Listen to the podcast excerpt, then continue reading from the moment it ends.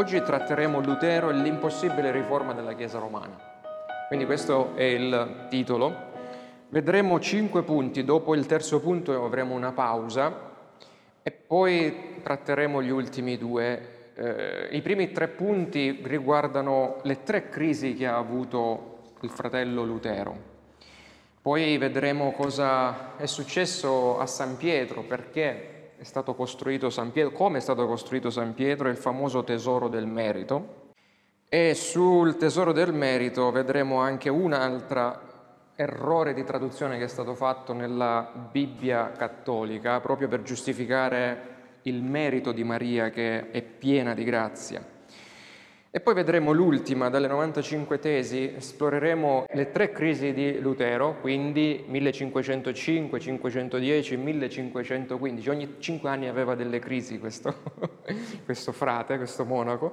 Poi vedremo quello che succede appunto dopo che lui affigge le 95 tesi nel 1517 fino ad arrivare alla famosa dieta di Worms, dove lui appunto in un certo senso fa la sua confessione e dichiara, tra virgolette, aperta guerra alla Chiesa romana.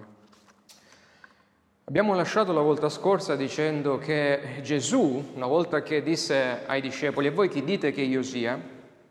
Pietro rispose, tu sei il Cristo, il figlio dell'Iddio vivente. E Gesù disse, Pietro, su questa pietra Dice che tu hai detto su questa verità, io fonderò la mia chiesa, io edificherò la mia chiesa e le porte dell'Ades non la potranno vincere. Matteo 16, 18. E la promessa del Signore è andata dall'inizio sino alla fine della Chiesa, cioè fino al momento di oggi della Chiesa, e andrà fino alla fine della Chiesa, non ci lascerà mai soli.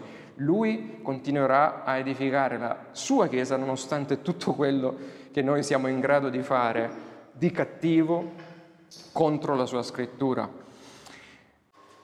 Quindi quello che è successo 500 anni fa, perché è valido ancora oggi al giorno nostro? Perché non dobbiamo dimenticarci di come Dio ha operato 500 anni fa?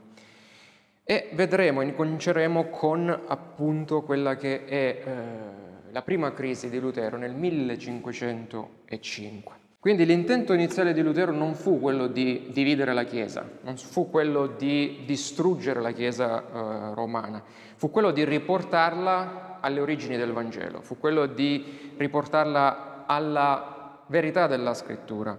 E abbiamo visto, adesso uso la lavagna, poi la tolgo, come dalla morte di Cristo fino al 313, non l'ho segnato qui, eh, la Chiesa ha cercato in tutti i modi di rimanere ancorata alla verità scritturale, facendo fronte a quelle che erano le persecuzioni che dall'impero romano soprattutto venivano contro i cristiani. Poi, se ricordate la volta scorsa, nel 313 è successo qualcosa, anzi un anno prima l'imperatore Costantino si dice che si sia convertito al Vangelo e quindi nel 313 ha reso il cristianesimo come la religione di Stato dell'impero romano e da lì sono iniziati i dolori.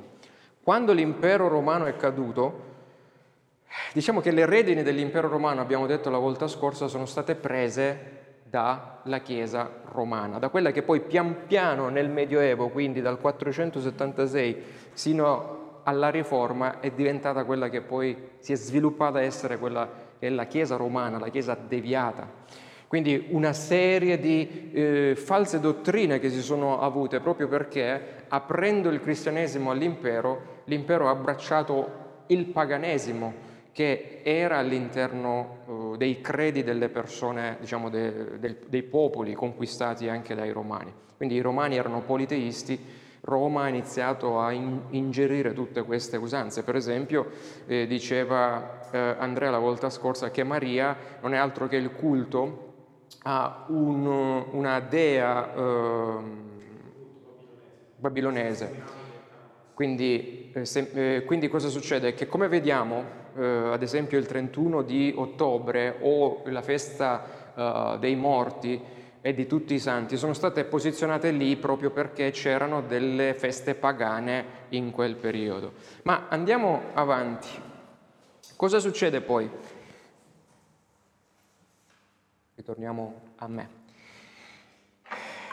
eh, quindi dal 476 in poi la Chiesa ha avuto una costante deriva e la Chiesa medievale, sosteneva Lutero, aveva imprigionato il Vangelo, cioè aveva fatto sì che, blocco un attimo, aveva fatto sì che eh, il Vangelo fosse uscito dalla Chiesa eh, stessa e aveva creato un sistema eh, chiamato sacerdotalismo che praticamente forzava eh, i credenti del tempo a rivolgersi per forza ai sacerdoti del tempo attraverso i sette sacramenti per poter cercare di meritare questa salvezza.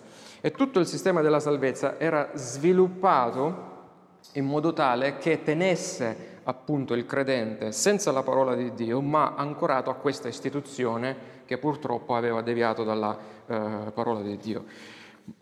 Ad un certo momento della storia, 1483, due coniugi, Hans e Margaret Lutero, danno alla luce Martin. E lui eh, era un uomo cresciuto, un giovane che eh, piaceva, gli piaceva studiare e aveva frequentato gli studi classici e il padre, che era contadino ma poi si era buttato nel eh, mestiere di minatore, aveva comprato, era, arriva, eh, era arrivato a possedere sei eh, miniere addirittura, lo aveva indirizzato, forzato per diventare un avvocato, perché lì appunto c'erano i soldi.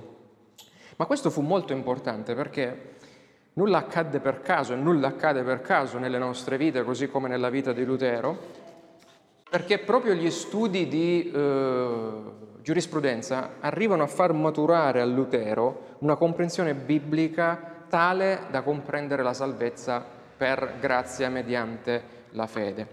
Ebbene, eh, la, che, la, prima crisi che lui sperimenta nel 1505, era andato a casa, si era appena iscritto all'università a Erfurt, era andato a casa tornando all'università scoppia un temporale, cade un fulmine, probabilmente quelli che sono stati presenti lo scorso anno l'hanno già sentito questo o altri ancora lo sanno, cade questo fulmine, questo fulmine gli cade vicino, lui si spaventa a morte, inneggia a um, Sant'Anna, che era la protettrice dei minatori, e dice Sant'Anna, se io ne esco vivo da tutto questo, mi faccio monaco, sono tuo.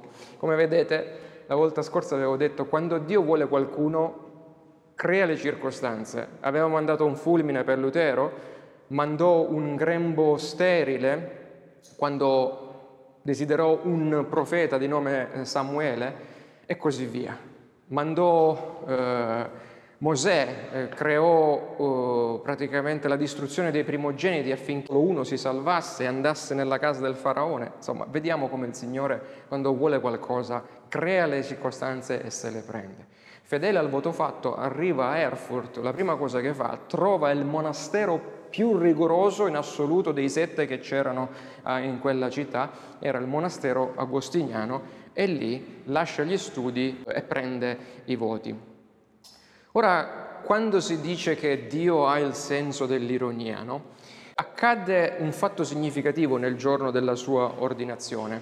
Quando un monaco veniva ordinato, prendeva i voti, si stendeva faccia a terra a di, col corpo a forma di croce e lui fece altrettanto. Ma cosa accadde? Accadde che in questo momento la storia di Lutero si incrocia con quella di un pre-riformatore che abbiamo visto la volta scorsa, Jan Hus, il famoso pre-riformatore della Boemia, della Cecoslovacchia. Hus aveva il significato in, eh, nella lingua boema di oca. Quando lui era stato portato al rogo perché accusato di eresia, lui aveva detto, e c'era un parroco che aveva annotato le sue parole, aveva detto adesso voi eh, state eh, bruciando un'oca, ma tra un secolo sarebbe venuto o verrà un cigno che non potrete né arrostire, quindi mandare sul rogo, né bollire, cioè sciogliere nell'olio bollente come facevano allora. E così quando Lutero si mise faccia a terra a forma di croce, si era messo praticamente niente di meno che sulla tomba del vescovo che era eh, stato sepolto, il vescovo che aveva fatto bruciare sul luogo Janus. Quindi cento anni dopo si verifica questa sorta di profezia, Lutero, il cosiddetto cigno, era comparso e Dio stava manifestando appunto, stava chiudendo un cerchio, stava iniziando quella che sarebbe stata la fine della Chiesa romana. Quindi ora sembra che eh, Lutero eh, tendesse ad avere la crisi, come ho detto, ogni cinque anni. Passati il 1505 lui tenta di fare di tutto, di essere il miglior monaco tra i monaci, ma arriva il 1510 quando Lutero si, re, si reca in pellegrinaggio, gli avevano affidato un viaggio premio perché era un monaco molto serio, ha detto vai a Roma e fai questo pellegrinaggio. Egli aveva grandi aspettative perché nella visita nella città santa, eh, quando lui arrivò, cadde a terra, alzò le mani ed esclamò salve a te, o santa Roma, tre volte santa per il sangue dei martiri versato. Pensate quant'era eh, alta la concezione che aveva eh, Lutero di Roma. Quando poi i buoni monaci cattolici visitavano Roma, spesso visitavano un luogo santo chiamata la Scala Santa, che eh, secondo la tradizione cristiana era la scala su cui appunto Gesù aveva camminato davanti a Pilato nel pretorio, formata da 28 gradini e stata portata, dicevano, da Sant'Elena sino a Roma. Allora la Chiesa romana insegnava e ha insegnato che salendo questi gradini in ginocchio in modo appropriato e contrito si potevano comprare le indulgenze per qualcuno che stava nel purgatorio. Poi spiegheremo tutto questo. Eh, si fa ancora oggi. Salendo ogni gradino recitando il Padre nostro addirittura, avresti potuto liberare un'anima dal purgatorio direttamente. E Lutero andò lì per liberare suo nonno, l'anima di suo nonno. Eh, mentre saliva le scale in ginocchio, lui credette di ricevere una voce come un tuono, vedete, un altro, tuono, un altro fulmine in sé, che gridava in fondo al suo cuore, il giusto vivrà per fede. Quindi erano le parole di Abacuc capitolo 2 verso 4 e le parole di Romani, l'Apostolo Paolo ai Romani capitolo 1 verso 17. Si dice che Lutero si alzò stupito, guardò eh, quelli, tutti quelli che salivano lì e facevano queste penitenze e provò orrore e vergogna e guardando gli altri disse chissà se tutto questo è mai vero. Lutero fu fortemente disilluso Egli non trovò la città santa che aveva pensato di trovare e invece trovò una cloaca di ladroni, corruzione dentro e fuori la Chiesa. E addirittura il Papa che c'era all'epoca, Papa Giulio II, era più un re solido ad andare in battaglia per difendere e conquistare nuovi territori per lo Stato della Chiesa che curare le anime. E un anno dopo la visita di Lutero, Giulio II, il Papa che c'era all'epoca, venne definito sodomita, cioè facendo pratiche omosessuali, è accusato di aver infettato la Chiesa con la sua corruzione. Pensate un po' dove era andato a finire eh, Lutero. Quindi questa fu la seconda crisi, andò nel cuore del cristianesimo e fu scioccato.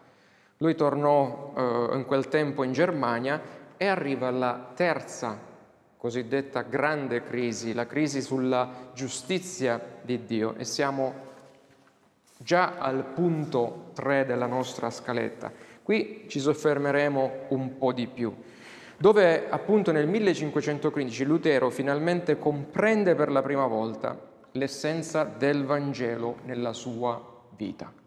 Ma non ci arrivò senza, come si suol dire, suduri e sofferenze e anche pianti e eh, terremoti interni che lui visse. Lui era disciplinato nella preghiera, spendeva ore a confessare i suoi peccati al punto che arrivò a esasperare il suo padre confessore. Dice, ma stai sempre qua, vieni, ti confessi e poi dopo un po' ritorni e passavano ore e ore in cui diceva ho fatto questo, ho fatto questo.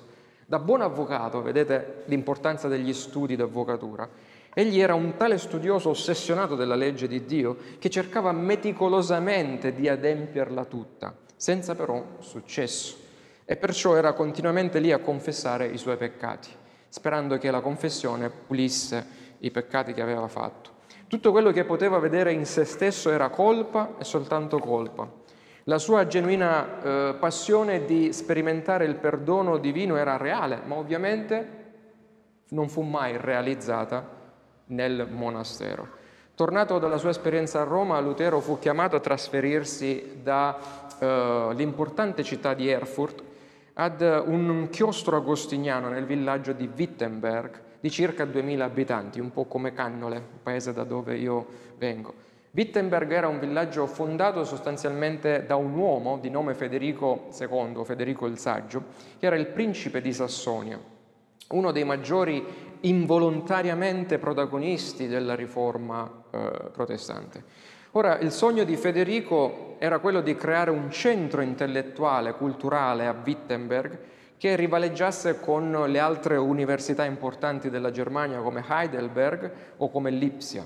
E a tal fine cosa fece? Andò scandagliando i monasteri per cercare i monaci più promettenti, ne prese tre e tra questi tre c'era appunto Lutero, per far sì che questi monaci diventassero i professori della sua università a Wittenberg. Inoltre Federico fece un'altra cosa, disse io voglio che Wittenberg diventi la, Ro- la Roma della Germania. Un, comprò un insieme di reliquie, ne comprò ben 19.000, affinché lui dicesse quando vengono i pellegrini qua, come vanno a Roma per espiare i propri peccati, guardando le mie 19.000 reliquie possono guadagnare ben 1.900.202 anni dal purgatorio, cioè Cosa significa questo? Tu andavi a vedere tutte le 19, ogni reliquia che tu vedevi, guadagnavi del tempo, cioè spendevi meno tempo in purgatorio. Lui aveva raccolto così tante reliquie da permettere a chi avesse visitato tutte queste reliquie di guadagnare 1.900.000 anni.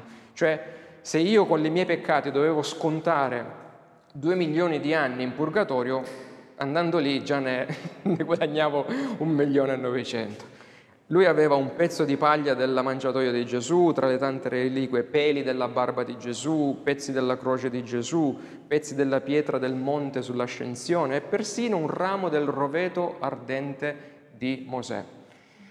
Eh, qualcuno disse che se dovessero, come ho detto l'altra volta, raccogliere tutti i pezzi della croce di Gesù sparsi in tutti i reliquiari, questa croce sarebbe stata così enorme che nessun uomo l'avrebbe mai potuta portare.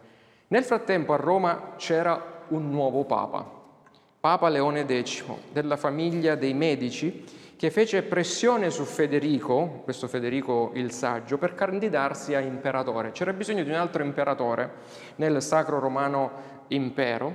E allora il Papa disse, Federico, candidati tu. Ma Federico disse, no, no, no, io eh, declino l'invito e Federico mise il, il voto decisivo per l'elezione di Carlo V, il famoso Carlo V eh, che tutti conosciamo, di cui abbiamo anche un castello qui a Lecce.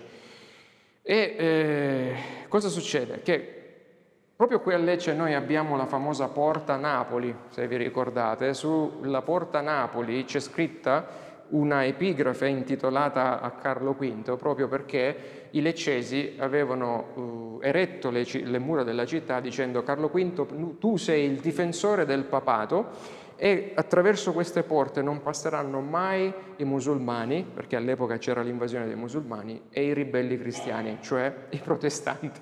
Grazie a Dio a Lecce ci sono diversi eh, protestanti, diverse chiese in questo momento e c'è anche la prima chiesa presbiteriana e speriamo che ce ne siano altre. Beh, Carlo V non è più sul trono, ma il Signore è lì, che, che regna sovrano, quindi quella è la cosa che è importante. Lui, come ha detto, continuerà a edificare la sua Chiesa.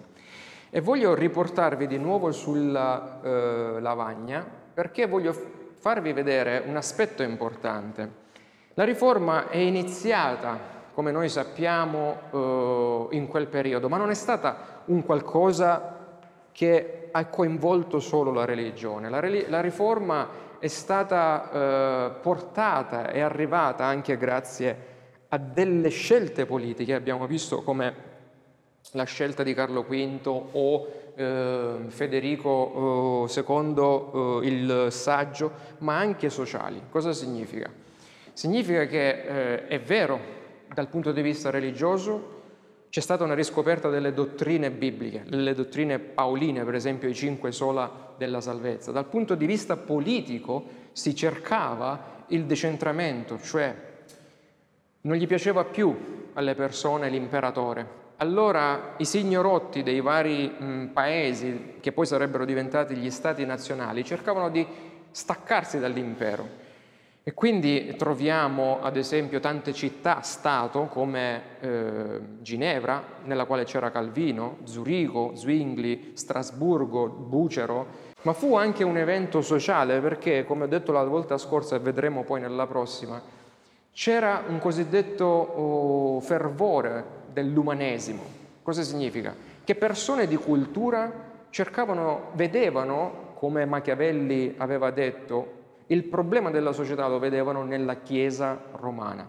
Diciamo, finché c'è tanto marcio nella Chiesa romana, noi non possiamo progredire come società. Quindi gli umanisti stessi, come Petrarca per esempio, cercavano di ritornare un, eh, alle origini, cercando di togliere tutto quel marciume morale che c'era nella Chiesa eh, romana. Quindi come vedete la riforma, anche se per noi l'anima della riforma è religiosa, però non dobbiamo trascurare che la riforma ha portato un cambiamento sia politico negli Stati europei, ma anche sociale, perché ha riportato eh, in un certo senso l'uomo a dire tu puoi leggere la scrittura, tu puoi usare il cervello, la mente che il Signore ti ha dato.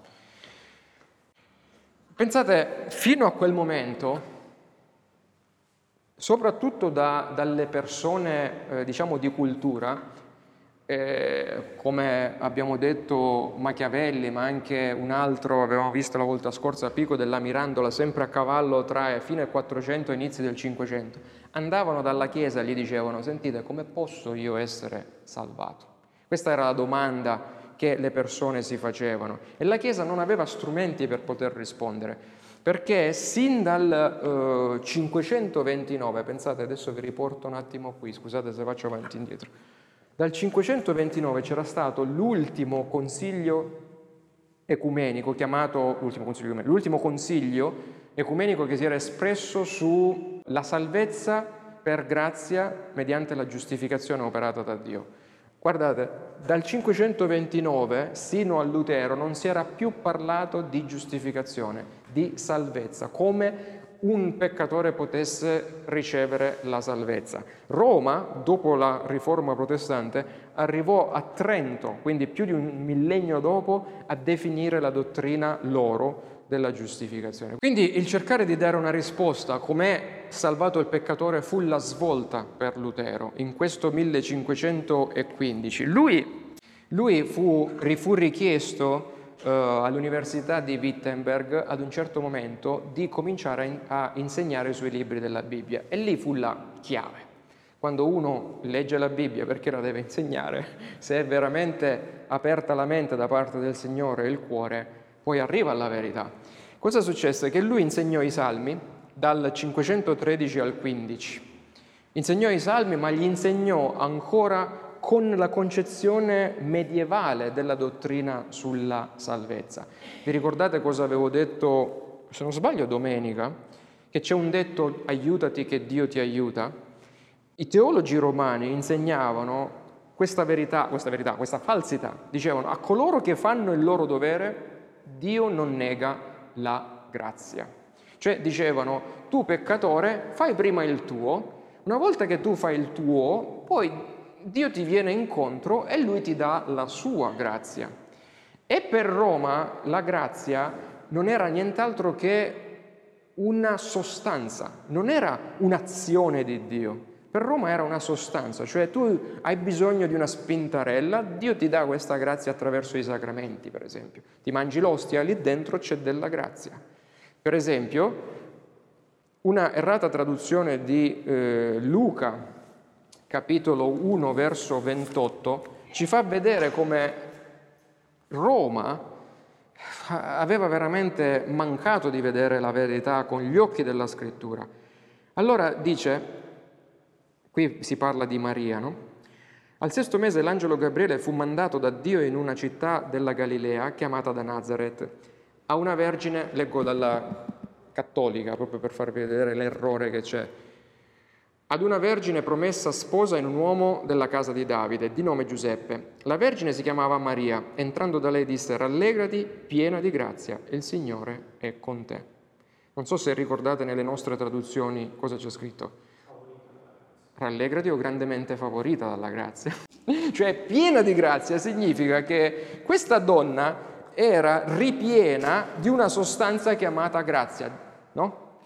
Quindi quello che voglio dire e che da noi invece, che è tradotta in maniera corretta, è favorita dalla grazia, perché la grazia è un favore immeritato di Dio, un'azione di Dio che viene dato nei confronti di qualcuno che non può proprio fare il primo passo. Quindi Lutero cosa fa? Insegna tutti i salmi con la concezione della, diciamo, teologica della Chiesa romana, quindi li insegna in maniera sbagliata.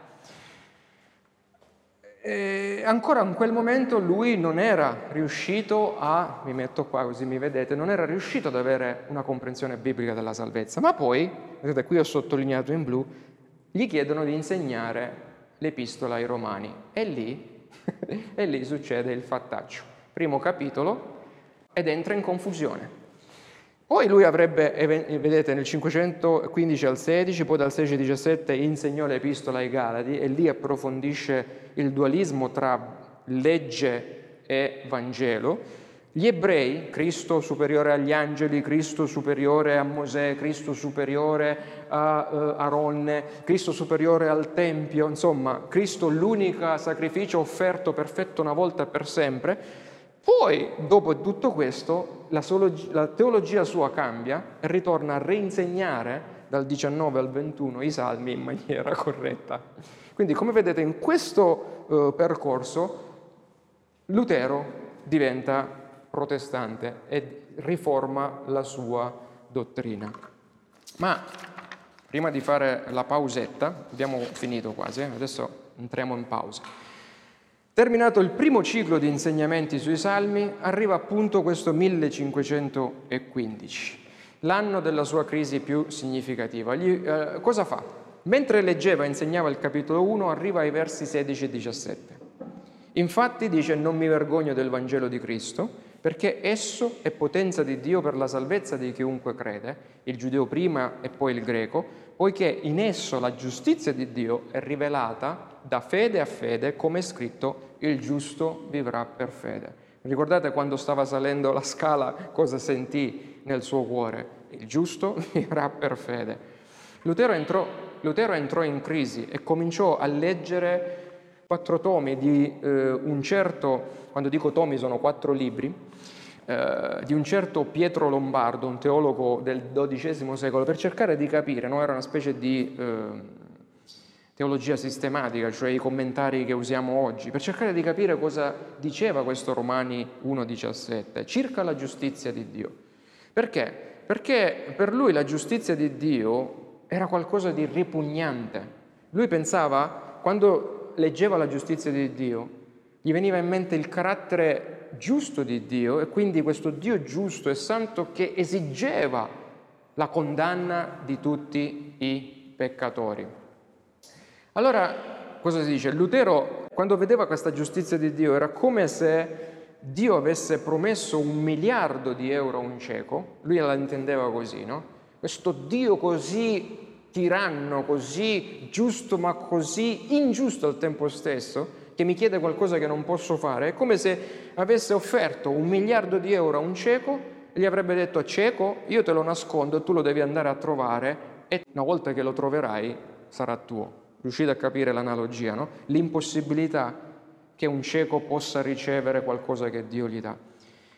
Per i peccatori come Lutero l'idea della giustizia di Dio non era affatto l'Evangelo, cioè non era affatto la buona notizia, poiché non implicava altro che l'esecuzione di un giusto giudizio a dannazione. Secondo questi termini cattolici romani, per intendere eh, il Vangelo, per Lutero la salvezza era impossibile, lui si affannava, diceva devo devo adempiere tutta la legge per cercare di purificarmi, ma non ci riesco. E infatti egli scrisse, queste sono sue parole, io fui un buon monaco ed osservai la disciplina del mio ordine cioè l'ordine agostiniano, il più rigoroso di tutti, così rigorosamente da poter dire che se mai un monaco, pensate, avesse potuto andare in cielo per la sua disciplina monastica, quello ero io. Tutti i frati del monastero lo possono confermare, tuttavia la mia coscienza non mi dà la certezza, anzi dubito continuamente della salvezza e mi dicevo, dubitavo e mi dicevo, questo non l'hai fatto bene, non eri abbastanza contrito lì, quest'altro non lo hai confessato, quindi non sei salvato. Quanto più mi sforzavo di guarire contraddizioni umane, questa mia coscienza dubbiosa, incerta e turbata, tanto più la ritrovavo giorno dopo giorno, più dubbiosa, più debole e più turbata di prima. Tuttavia, dovendo dare una risposta ai suoi studenti, ai miei studenti, egli continua, Ero stato infiammato dal desiderio di intendere bene un vocabolo adoperato nella epistola di Romani, al capitolo primo, dove è scritto la giustizia di Dio rivelata nel Vangelo, poiché fino allora lo consideravo come un terrore il Vangelo. Questa parola, giustizia di Dio, io la odiavo. Queste sono le parole di, di, di un monaco, di un insegnante dell'università, un teologo. Io la odiavo la giustizia di Dio perché la consuetudine e l'uso che ne fanno abilmente tutti i teologi mi avevano insegnato ad intenderla filosoficamente, cioè non nel, nella maniera giusta, reale. Intendevo la giustizia che essi chiamavano formale o attiva, quella per la quale Dio è giusto e punisce i colpevoli. Nonostante l'irreprensibilità della mia vita di monaco, mi sentivo peccatore davanti a Dio la mia coscienza era estremamente inquieta e non avevo alcuna certezza che Dio fosse placato dalle mie opere soddisfattorie. Perciò non amavo quel Dio giusto e vendicatore, anzi lo odiavo. Ero fuori di me, tanto era sconvolta la mia coscienza e rimurginavo senza tegua quel passo di Paolo, desiderando ardentemente sapere quello che Paolo aveva voluto dire, perché Paolo era gioioso quando scriveva quelle parole. Finalmente Dio ebbe compassione di me. Mentre meditavo giorno e notte e esaminavo la connessione di queste parole, la giustizia di Dio è rivelata nel Vangelo come è scritto il giusto vivrà per fede, incominciai a comprendere che la giustizia di Dio significa qui la giustizia che Dio dona e per mezzo della quale il giusto vive se ha fede. Non è il risultato delle opere buone, ma è ciò che Dio dona, cioè imputa. Il senso della frase è che dunque questo, l'Evangelo ci rivela la giustizia di Dio, ma la giustizia passiva per mezzo della quale Dio nella sua misericordia ci dichiara giusti, non perché siamo intrinsecamente giusti. Mediante la fede, come è scritto, il giusto vivrà per fede, subito mi sentii rinascere e mi parve che si spalancassero per me le porte del paradiso. Da allora la scrittura intera prese per me un significato nuovo. Quanto avevo odiato il termine giustizia di Dio, altrettanto lo amavo ora ed esaltavo quel dolcissimo vocabolo, così quel passo di Paolo divenne per me la porta del paradiso.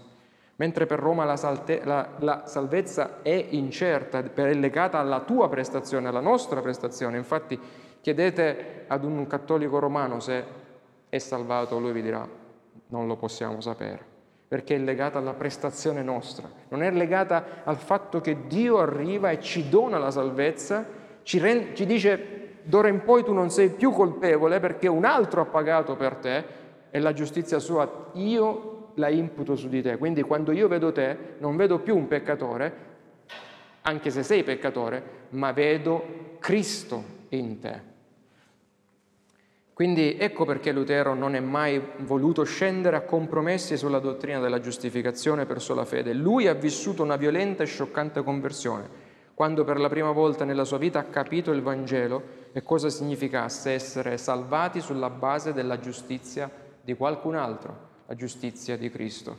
Questa è una crisi a cui dobbiamo giungere tutti noi. Non è per il nostro benfare che Dio ci accetta, ma è perché lui ha deciso di accettare noi peccatori in virtù dell'opera perfetta, della giustizia perfetta di Cristo che lui ha guadagnato per darcela a noi gratuitamente. Quindi, compreso questo, poi difendiamo la dottrina della giustificazione così come insegnata da Paolo. Io lascio il tempo a voi, al tempo di domande, se avete domande. Ripeto la tua domanda qua e per favore correggimi se la interpreto in maniera sbagliata. Perché c'è questa tensione verso il desiderare ottenere la salvezza? Allora, eh, questa è una domanda importante perché hai visto Lutero, avete visto Lutero, no? come se lui si affannava per eh, purificarsi, perché lui aveva capito di essere peccatore, essere peccatore nonostante diciamo, non avesse capito la grazia ancora, lui aveva però capito che poiché era nel peccato, lui sarebbe andato all'inferno. Quindi è una questione pattizia. Allora Dio ha detto, ha fatto un patto con uh, Adamo all'inizio, allora l'unico momento in cui la salvezza era per opere, era per l'uomo, era tra Dio e Adamo. Lui ha detto, fai questo, vivrai, cioè l'eternità è tua. Fai quest'altro, mangia dell'unico frutto che io ti proibisco, morirai. Quindi l'Apostolo Paolo in Romani dice che il salario del peccato è la morte eterna. Allora, quando uno realizza che passerà l'eternità laddove, dice Gesù, c'è pianto e stridor di denti, laddove il verme non muore mai, cioè ti corroderà, cioè tu sarai per l'eternità sotto la santa e ira giusta di Dio, addirittura una eh, affermazione di Gesù nell'Apocalisse dice che lui stesso triterà nel latino dell'ira di Dio i peccatori impenitenti, cioè c'è una condanna vera per essere, per vivere questa vita da nemici di Dio, perché chi non è diciamo salvato per grazia, è nemico di Dio, è figlio della disubbidienza, è contro Dio. Questo dice Dio. Eh? Quindi cosa succede? Che quando io realizzo di essere peccatore, è come voglio essere salvato. Ecco perché noi insistiamo, perché per esempio io che sono salvato, se adesso muoio, io so di andare in cielo, allora la prima cosa che dico, io, mamma mia, esiste veramente Dio, esiste veramente Cristo, allora cosa posso fare? Il tesoro più grande che ho, la salvezza, la devo comunicare agli altri. Sentite, state andando all'inferno, state andando all'inferno, state andando all'inferno. Credete, è semplicissimo, perché dopo non ci sarà più, perché un altro verso della Bibbia dice che subito dopo la morte viene il giudizio e lì non c'è proprio niente più da fare, perché un'altra menzogna dei, dei romani, della Chiesa romana è che tanto c'è il purgatorio, se, tanto eh, ma tanto puoi, puoi, recuperare dopo in, in zona Cesarini, per dire, no? Quindi se io oggi scopro, se io non, non so di avere un cancro, e che vado a fare dal medico? Ma se scopro di avere un cancro e, me, e, e questo cancro viene giustificato dalle analisi e dalle radiografie e io vado per farmi guarire perché so che la morte con un cancro è certa. Quindi quando scopriamo di essere peccatori e abbiamo disubbidito Dio e meritiamo la giusta condanna e siamo già condannati perché non abbiamo ricevuto questa salvezza per grazia, la minima cosa che possiamo fare Signore, come posso essere salvato da questa condanna? Perché lui l'ha provveduto. Noi insistiamo su questo perché il tempo della decisione è adesso. Io non so se tra un attimo mi arriva un infarto e muoio senza Cristo e lì è finita per me. Ecco il punto, no? l'urgenza della decisione. E non ho altre risposte, ti, ti, ti chiedo se sono riuscito ad essere un po' chiaro nella mia risposta che ti ho dato. Allora, quando arriviamo a vederci peccatori vuol dire che c'è stato un lavoro di Dio a monte, no? Cioè lo Spirito Santo ha iniziato con la scrittura e con lo Spirito Santo che prende la scrittura e la rende viva in noi, lui lavora, lavora, ad un certo momento, io mi ricordo quando ero, che leggevo la Bibbia, io dicevo, Laura, tutti all'inferno usciamo, Laura, qua sta scritto, è vero, tutti, io all'inferno, ma... cioè nel momento in cui leggo la scrittura e lo Spirito Santo la rende vera per me, piano piano, piano piano lo Spirito Santo mi compunge di peccato, di giustizia e di giudizio. Cioè mi fa vedere la mia corruzione, la mia colpa e la mia necessità di essere condannato giustamente davanti a Dio. Questo non è una cosa che uno si deve convincere, è lo Spirito Santo che ci convince. Nessun predicatore o nessun evangelico, nessun protestante in generale può mai convincere un altro se non lo Spirito di Dio e la parola di Dio. Allora cosa succede? Che non è che accade oggi, per me ci sono voluti 19 anni per digerire questa cosa. Io, non, io, spero che nessuno altro ne passi 19 anni, perché nel momento in cui è arrivata la mia conversione io ho detto perché ho sprecato tutto quel tempo e non sono stato in grado di vedere prima come ero puzzolente di peccato davanti a Dio, no? Perché c'è una vita meravigliosa che ci aspetta anche su questa corrotta vita terrena. Però stay easy, cioè nella pratica poi Dio opererà in ognuno di noi in modo diverso, nei tempi diversi, affinché quando tu ti rendi conto, no? E lui ha lavorato prima, lui ti porta nel punto di innamoramento e ti fa sciogliere piano piano il momento in cui tu ti riscopri essere o io mi riscopro essere peccatore, non posso più dire niente, basta. Io cado ai suoi piedi innamorato follemente e dico wow, nonostante il sudiciume che sono, tu sei morto per me. Uh! E io certo che ti amo, certo che ti corro dietro e certo che lascio tutto il resto, perché chi, chi mai vorrebbe sposarsi un prostituto come me? Uno che produce peccato a destra e a sinistra, se non Cristo Gesù. No? Quindi quando si vede tutto questo poi, con gli occhi aperti dallo Spirito, il cuore aperto dallo Spirito, tutto ha senso. Ora non voglio mettere press, eh, dice, pressione, grazie, ma questa è la realtà che ha scoperto Lutero. Cioè noi siamo qui per discutere, diciamo, in termini biblici come avviene la salvezza e come purtroppo è stata eh, travisata e distrutta dalla Chiesa romana. Punto 4. San Pietro è il tesoro del merito. Nel sistema romano quindi c'è un fraintendimento della salvezza. Tu, allora, ci sono due cose importanti da vedere, giustificazione e santificazione. Per la scrittura la giustificazione è un atto compiuto da Dio. Lui dichiara giusto il peccatore ingiusto. E poi inizia la santificazione, cioè un processo, un lavoro continuo di Dio, vita naturale durante. La Chiesa Cattolica ha sconvolto tutto. Roma invece ha detto, quindi io so di essere salvato nel momento in cui Dio mi giustifica, no? Boom, sono salvato. Dopo inizia il processo di santificazione, di purificazione, che sempre Dio fa. Per Roma non sai se sei salvato perché il processo della salvezza non è istantaneo, ma è duraturo nel tempo, cioè ti devi purificare, purificare, purificare gradualmente. Per la scrittura la salvezza avviene in un'aula di tribunale, cioè Dio ti dichiara giusto anche se giusto non sei, perché un altro ha pagato per te, Cristo Gesù.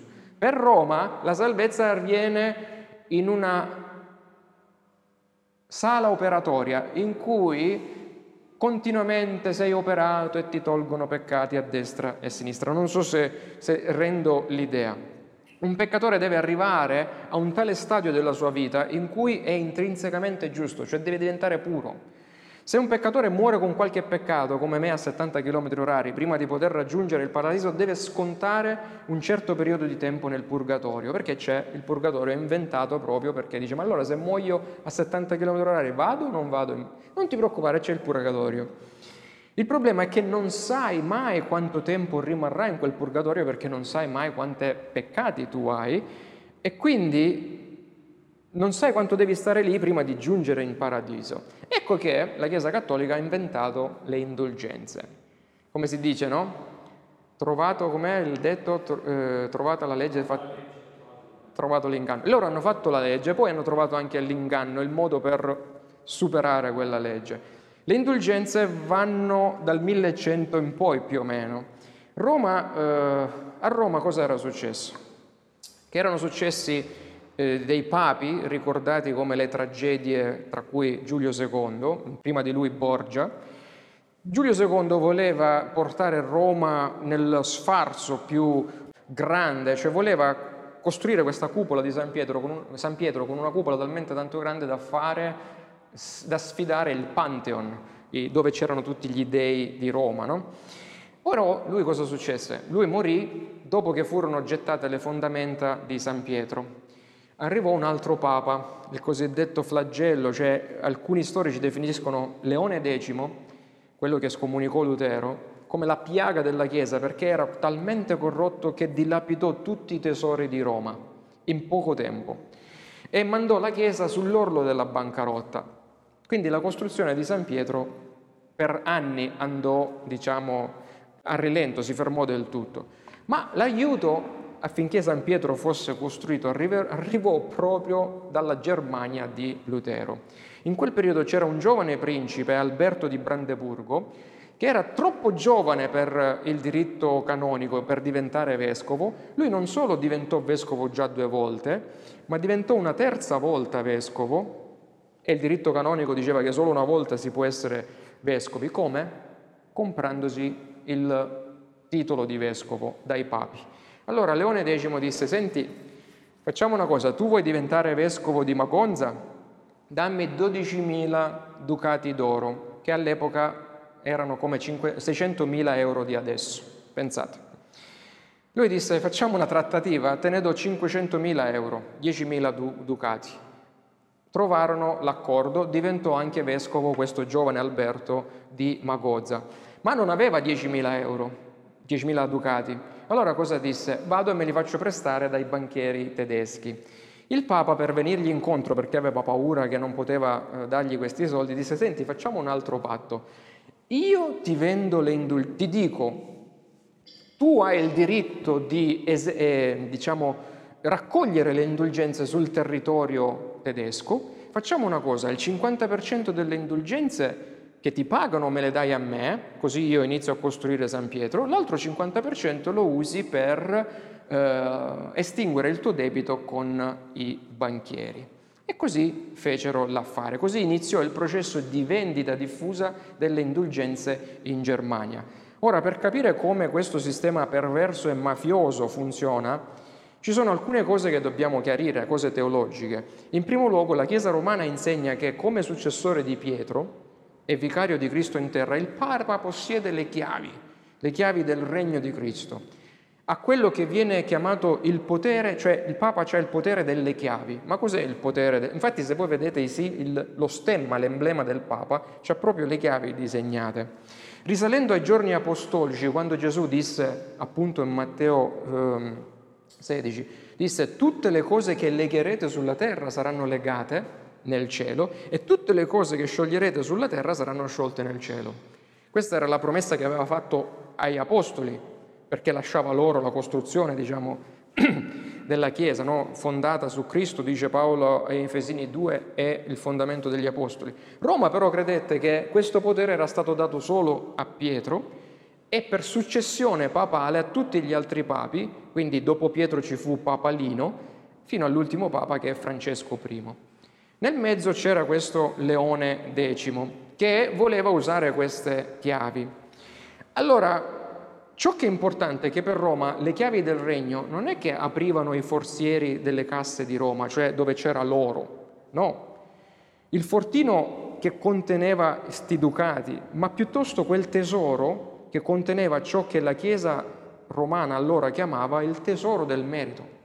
Tesoro del merito, che non era il tesoro di monete d'oro, il tesoro di merito è quel deposito spirituale dove sono contenuti tutti i meriti che sono stati guadagnati da Gesù Cristo, da Maria, la cosiddetta piena di grazia, secondo un errore di traduzione, da Giuseppe, gli apostoli e così via.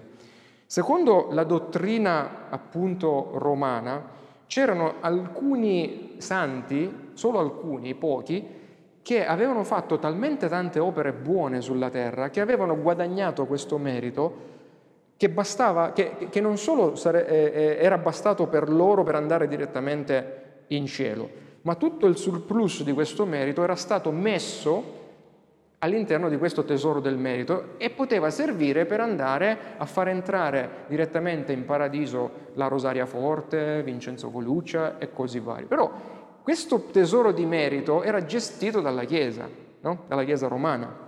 Vedete quanto erano e quanto sono furbi.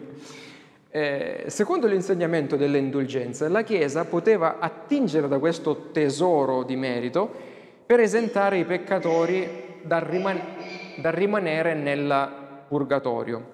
E allora eh, loro avevano trovato il modo per monetizzare questo tesoro del merito. Infatti il Papa era colui che poteva dire io adesso faccio così, vendo le indulgenze e dico a chi fa questo o a chi dona questo, io gli abbono tot anni o secoli di purgatorio e quindi modo per fare i soldi. Il guadagno economico che ne conseguiva era ed è ancora oggi le cosiddette messe dei morti, secondo voi cosa sono? Quando paghiamo le 50 euro, non so quanto paghiamo adesso, per i santi, no? per, solo per pronunciare il nome di un morto durante la messa cattolica. Quello è indulgenza. Quindi questo guadagno eh, è ancora oggi qualcosa di estremamente importante e lucroso nel sistema romano, di salvezza romano. Martin Lutero rimase scioccato dalla corruzione a cui stava assistendo nella Chiesa, perché stavano letteralmente vendendo alla gente l'eternità.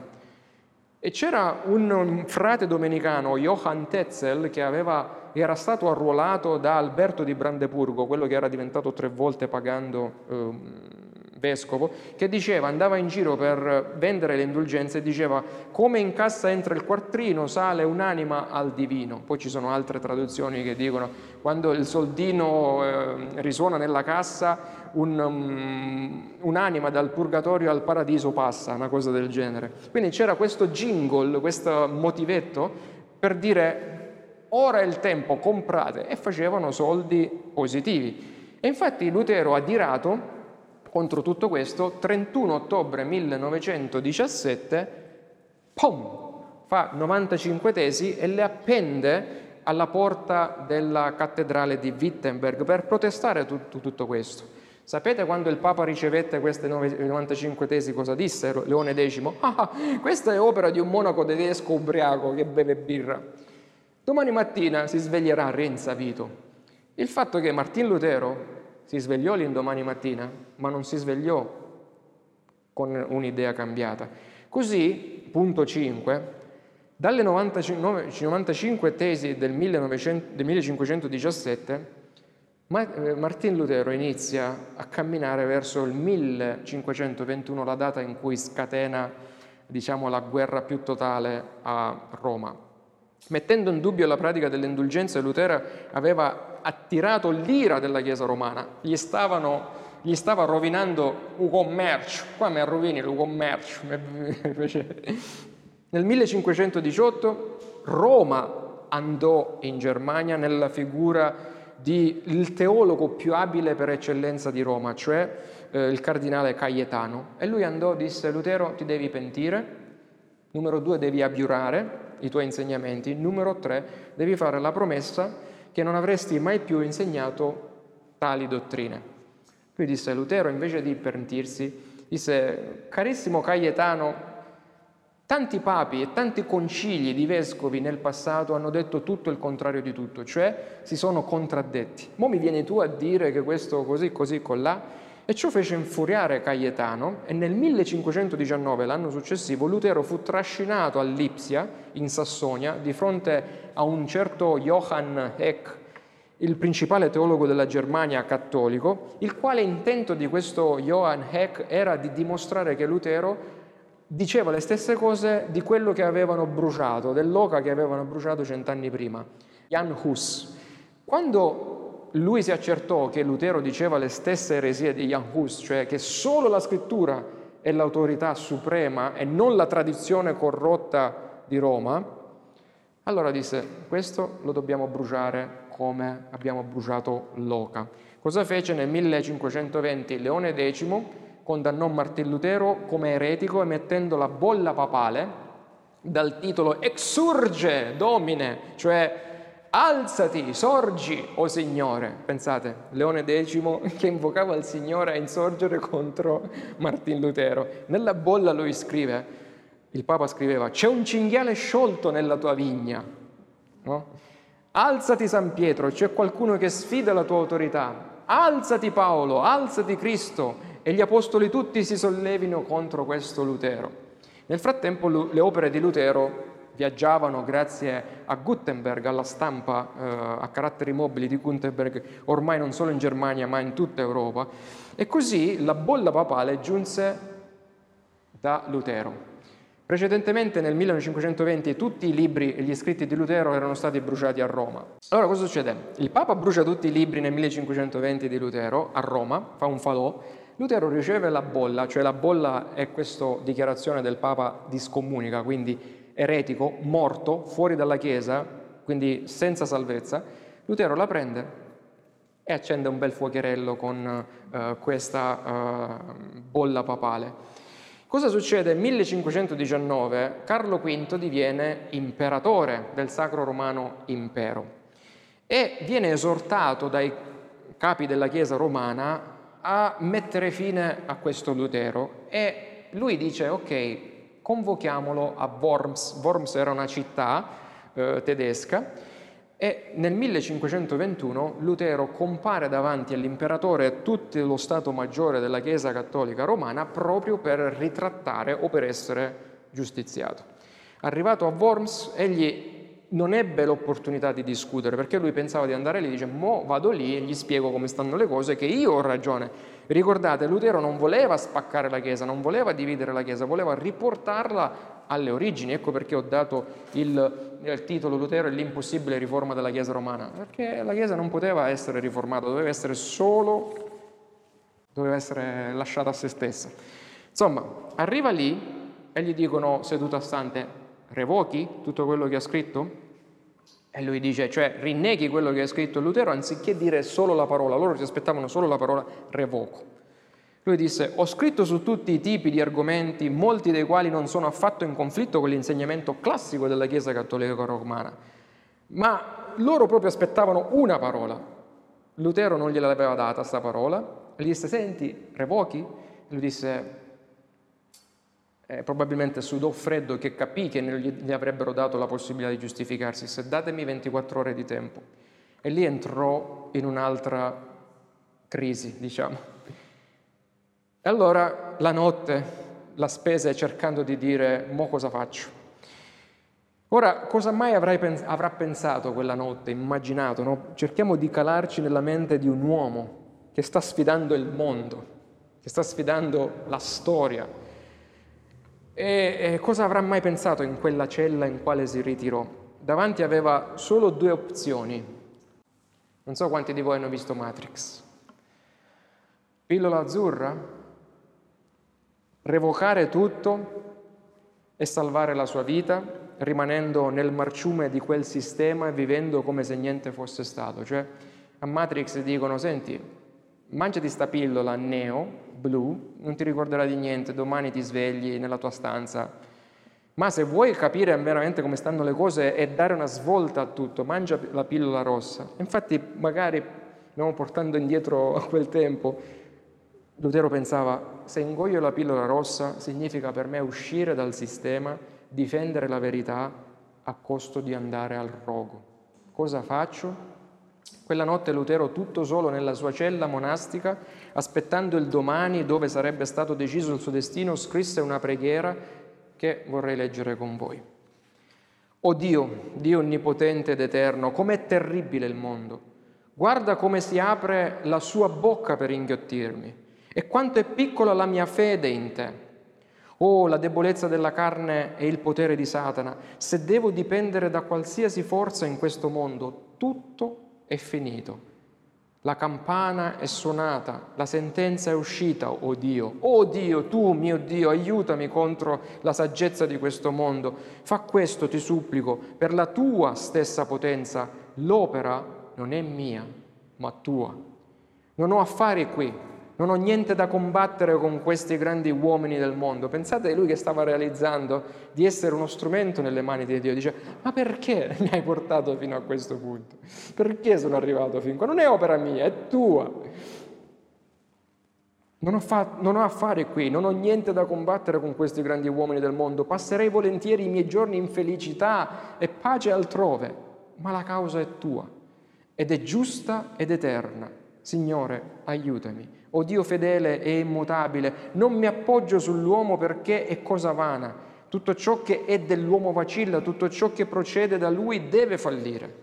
Mio Dio, oh mio Dio, non senti? Mio Dio, non vivi più. No, tu non puoi morire. Tu ti nascondi soltanto. Mi hai scelto per questo lavoro, lo so. Perciò, oh Dio, compi la tua volontà, non abbandonarmi per amore del tuo beneamato Figlio Gesù Cristo, mia difesa, mio scudo, mia fortezza. Signore, dove sei? Mio Dio, dove sei? Vienimi in soccorso. Ti prego, sono pronto. Ricordate Gesù nel Getsemani, no? Ora non per paragonare Lutero, ma Gesù, colui che lui menzionava in questa preghiera, aveva, era passato attraverso, Signore, allontana da me questo calice, se è possibile, ma non la mia, la tua volontà sia fatta. Eccomi, pronto a, dire, a dare la mia vita per la tua verità, soffrendo come un agnello, perché la tua causa è santa e tua, non ti lascerò andare, no, nemmeno per tutta l'eternità.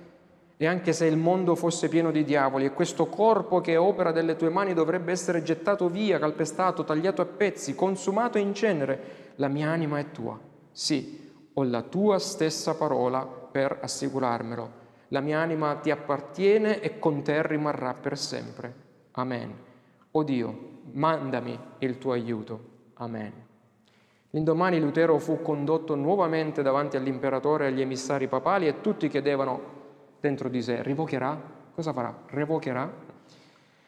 L'interrogatore ripose nuovamente la domanda, revochi e rinneghi quanto hai scritto? Lutero rispose, a meno che non venga convinto dalla testimonianza delle scritture o da ragioni evidenti, poiché non confido né nel Papa né nel concilio dei vescovi, poiché è certo che essi hanno spesso errato e contraddetto loro stessi, sono tenuto saldo dalle scritture da me adottate e la mia coscienza è prigioniera della parola di Dio ed io non posso né voglio revocare alcunché, sapendo che non è sicuro o giusto agire contro coscienza. Qui io sto, Dio aiutami. Amen. All'udire ciò, l'avvocato imperiale si spazientì e incalzò Lutero chiedendogli se la Chiesa allora avesse errato fino a quel momento, la Chiesa di Roma.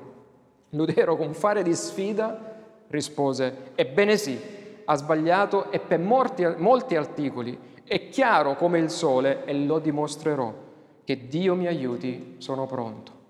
A quelle parole Carlo V ne ebbe abbastanza e abbandonò la seduta. Quello fu lo spartiacque per la riforma protestante. Il pubblico esplose in furia e confusione. Alcuni volevano uccidere Lutero, altri linciarlo. Il, il 26 aprile, verso mezzogiorno, Lutero partì da Worms verso l'elettorato di Sassonia dove residieva, il principe Federico il Saggio, preoccupato che dopo la condanna potesse succedere qualcosa al suo amato monaco e docente universitario, organizzò un finto rapimento per mettere al sicuro Lutero.